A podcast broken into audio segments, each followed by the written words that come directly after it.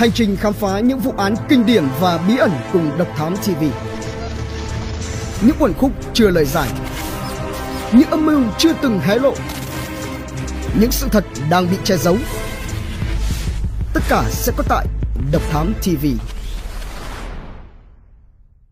Đứng thứ 9 trong danh sách 25 người Mỹ nổi tiếng theo xếp hạng của Gapyear.com chỉ ngay sau ông hoàng nhạc pop Elvis Presley và nhà đại văn hào Ernest Hemingway.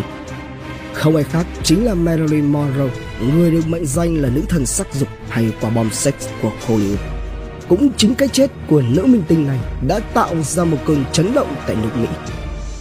Mặc dù chỉ khoảng 48 giờ đồng hồ sau khi Marilyn Monroe tắt thở, các nhà chức trách Mỹ đã đưa ra kết luận chính thức rằng cô chết do sử dụng thuốc ngủ quá liều nhưng gần 50 năm sau, cái ngày mùng 5 tháng 8 năm 1962 đầy oan nghiệt đó, người ta vẫn tiếp tục truy tìm nguyên nhân khiến cho nữ minh tinh màn bạc này đã được đột từ giã cõi đời.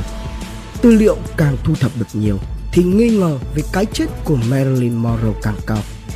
Cuối cùng khi khép lại vụ án, cảnh sát kết luận có thể tự tử. Nhưng nhiều người tin rằng Marilyn Monroe bị giết hại Bên cạnh đó còn rất nhiều điều không hề đơn giản xoay quanh Marilyn Monroe và cái chết của cô. Hãy cùng Độc Thám TV đi vào vụ án này. Sự ra đi của một minh tinh 4 giờ 25 phút sáng ngày mùng 5 tháng 8 năm 1962 Sở cảnh sát Los Angeles nhận được một cú điện thoại từ bác sĩ riêng của Marilyn Monroe, ông Hyman Angelberg.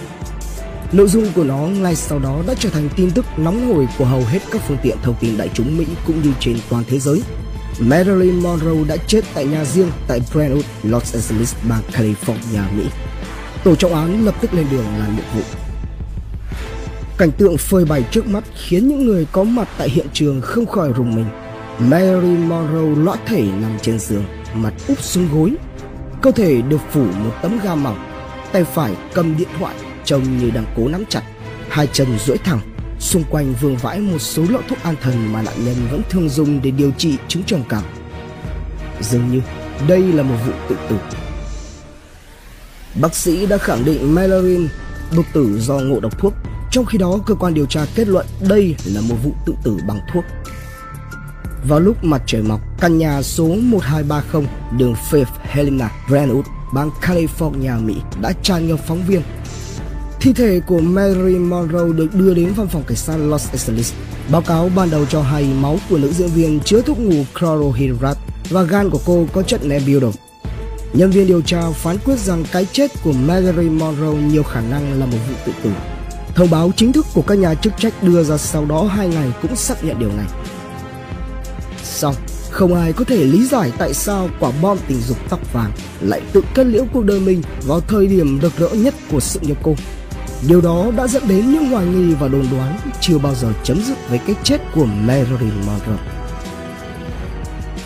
Những người phát hiện Người quản gia của Marilyn Monroe, Eunice Murray, ngủ tại nhà của ngôi sao điện ảnh vào đêm ngày 4 tháng 8.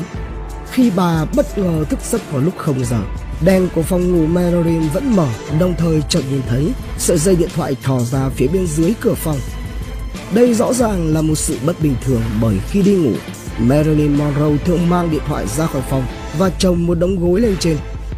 Quản gia gõ cửa nhiều lần nhưng không hề thấy động tĩnh gì liền hốt hoảng gọi tên Marilyn. Thấy lạ, bà Eunice Murray đã gọi cho bác sĩ tâm lý Ralph Wilson. Ralph Wilson đập vỡ cửa sổ vào phòng. Ít phút sau đó, bác sĩ tâm lý của Marilyn Monroe, Ralph Wilson xuất hiện. Khi trèo qua cửa sổ vào phòng, ông ta phát hiện nữ diễn viên trần chuồng dưới tấm ga trải giường, tay nắm chặt ống nghe điện thoại. Ông bình tĩnh gọi bà Murray và nói Cô ấy chết rồi Cạnh giường ngủ là vô số chai thuốc Bác sĩ Grinson tiếp tục gọi cho bác sĩ riêng của Marilyn là ông Hyman Edgeberg. Hyman Edgeberg đến nơi kiểm tra đã thấy tim của Marilyn Monroe ngừng đập nhưng không thông báo cho cảnh sát ngay mà lại gọi điện xin ý kiến của bộ phận tuyên truyền quảng cáo hãng phim 20th Century Fox. Đến tận 4 giờ 25 phút sáng cùng ngày, Hammond mới gọi điện thông báo với cảnh sát. Vậy, khoảng thời gian hơn 4 tiếng đồng hồ, Kể từ khi ba quản gia Eunice Murray phát hiện ra Mallory Monroe tự tử, đến khi bác sĩ Hyman Angelberg được bật đèn xanh báo cho cảnh sát, thì điều gì đã diễn ra ở căn nhà của Mary Monroe? Hiện trường Sĩ quan Jack Clemens Sĩ quan Jack Clemens thuộc sở cảnh sát Los Angeles LAPD là người đầu tiên đến nhà Marilyn Monroe nơi mà cô được tìm thấy đã chết vào sáng sớm ngày 5 tháng 8 năm 1962. Ông tin rằng nữ diễn viên không hề tự tử. Một bộ phim tài liệu phát sóng trên kênh Fox News hồi cuối tháng 8 2019 với nhan đề Bê bối, cái chết của Marilyn Monroe đã đề cập đến những uẩn khúc của vụ việc từ chính những nhận định và trải nghiệm của ông Clemens. Đáng tiếc, theo Gary Vitaco Robles, tác giả cuốn sách biểu tượng viết về Marilyn Monroe. Ông Jack Clemens chưa bao giờ báo cáo chính thức mọi suy đoán của mình về những nguồn khúc của vụ việc. Trong một cuộc phỏng vấn nhiều năm sau cái chết của cô đào huyền thoại, ông Clemens đã mô tả những điểm nghi vấn của mình khi tiếp cận hiện trường.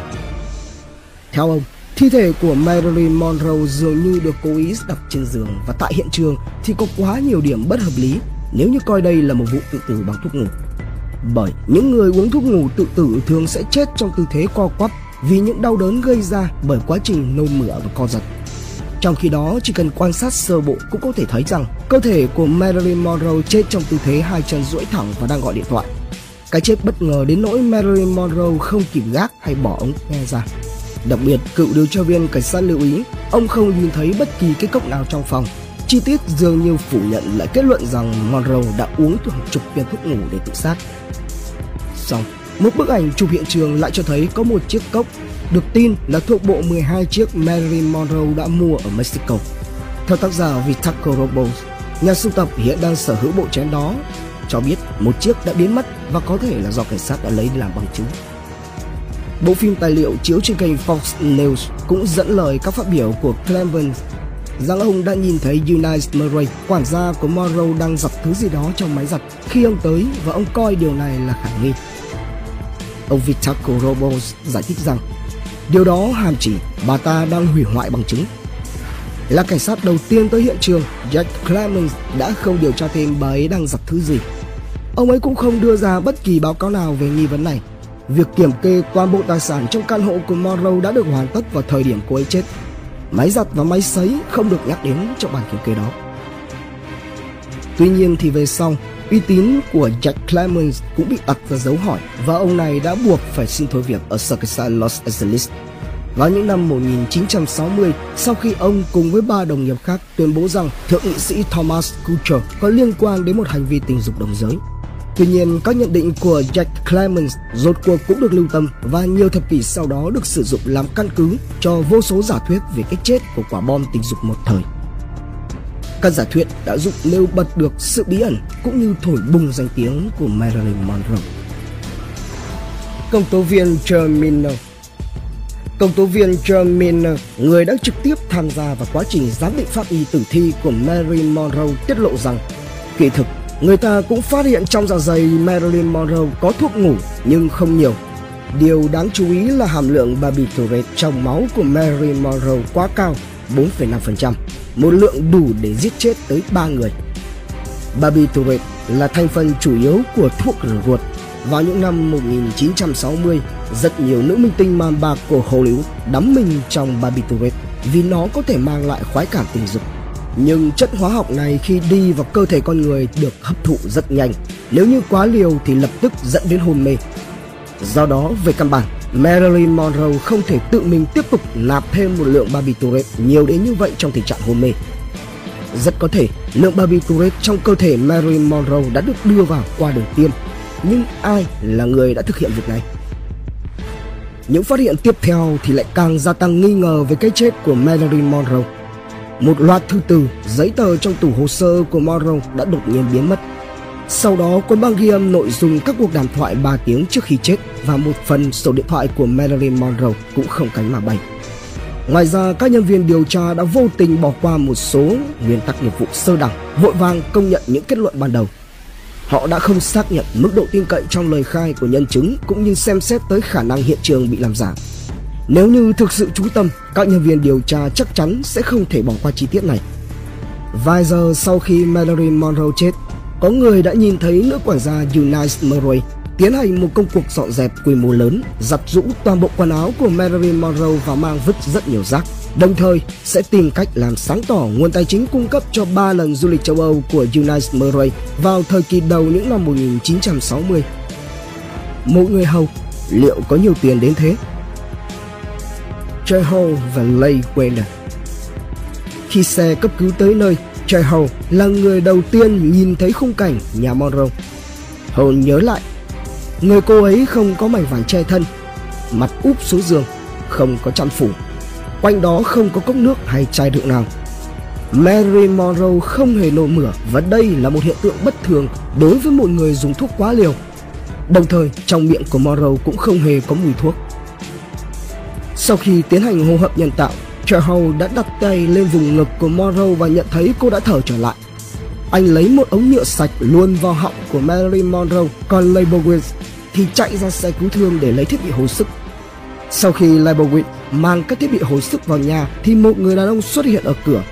Và người đó không ai khác chính là Crimson và ông ta tuyên bố Tôi là bác sĩ của Mary Monroe. Hãy tích cực cứu cô ấy, thời gian cấp bách lắm rồi, tôi muốn cứu cô ấy. Nói rồi vị bác sĩ này mở túi, lấy ra một ống tiêm cùng với kim tiêm dài khoảng hơn 30cm Trời hầu nhớ lại rằng bác sĩ Greenson đã lấy ống tiêm rút thuốc từ lọ. Sau đó ông ta dùng cái cây kim tiêm dài chọc vào ngực của Monroe. Tuy nhiên, ông này đã chọc vào xương ngực của Monroe. Xong ông ta lại không rút kim tiêm ra để làm lại mà lại ấn mạnh tay hơn và làm gãy xương. Tôi biết ông ta rất sợ sau khi làm gãy xương. Tôi đã theo dõi rất nhiều các vụ cấp cứu và nhận thấy người đàn ông này thực sự rất tàn bạo với nạn nhân. Phóng viên nhiếp ảnh của tạp chí Life Lê Weiner đã hối lộ các nhân viên nhà xác của hàng Los Angeles một chai rượu whisky để vào trong nhà xác và chụp ảnh thi thể của Mary Monroe. Weiner nhìn thấy thi thể của Mary Monroe có vết thâm tím và nhận thấy rằng đó chính là dấu tích của mũi tiêm. Chính xác, Marilyn Monroe là ai? Nhân thân như thế nào? Một vụ án còn có những lỗ hổng kỳ quặc và đầy nghi vấn như vậy nhưng vẫn tồn tại dưới dạng suy đoán tin đồn.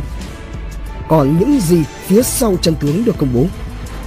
Và liệu đây là một vụ án mạng hay đơn thuần là tự tử với các tình tiết đồn thổi, phỏng đoán, kỳ bí hóa vấn đề? Đón xem phần 2 Marilyn Monroe Internet Độc Thám TV Hành trình khám phá những vụ án kinh điển và bí ẩn cùng Độc Thám TV. Những quần khúc chưa lời giải. Những âm mưu chưa từng hé lộ. Những sự thật đang bị che giấu. Tất cả sẽ có tại Độc Thám TV.